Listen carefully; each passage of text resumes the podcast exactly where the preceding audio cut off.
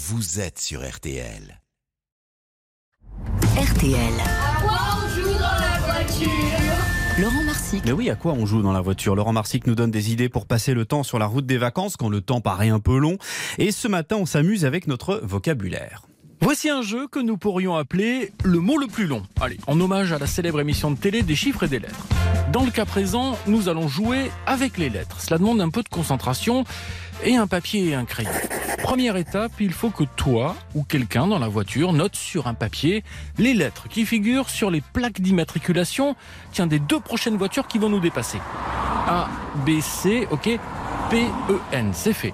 Et avec ces lettres, il suffit donc de tenter de composer un mot le plus long possible, s'il vous plaît. Un banc. Pas mal, mais je pense qu'on peut faire encore plus long. Je note tout de même quatre points pour toi. Banc, B A N C, égale quatre lettres, quatre points. Une noix de pécan. C'est le mot le plus long. T'as compris le principe ? Un papier, un crayon, des lettres, le mot le plus long. Et maintenant, à toi de jouer. Les bons conseils de Laurent Marsic pour s'amuser en voiture, un jeu et une histoire. À retrouver tout cet été dans le podcast R T L Albin Michel Jeunesse, Lis-moi une histoire.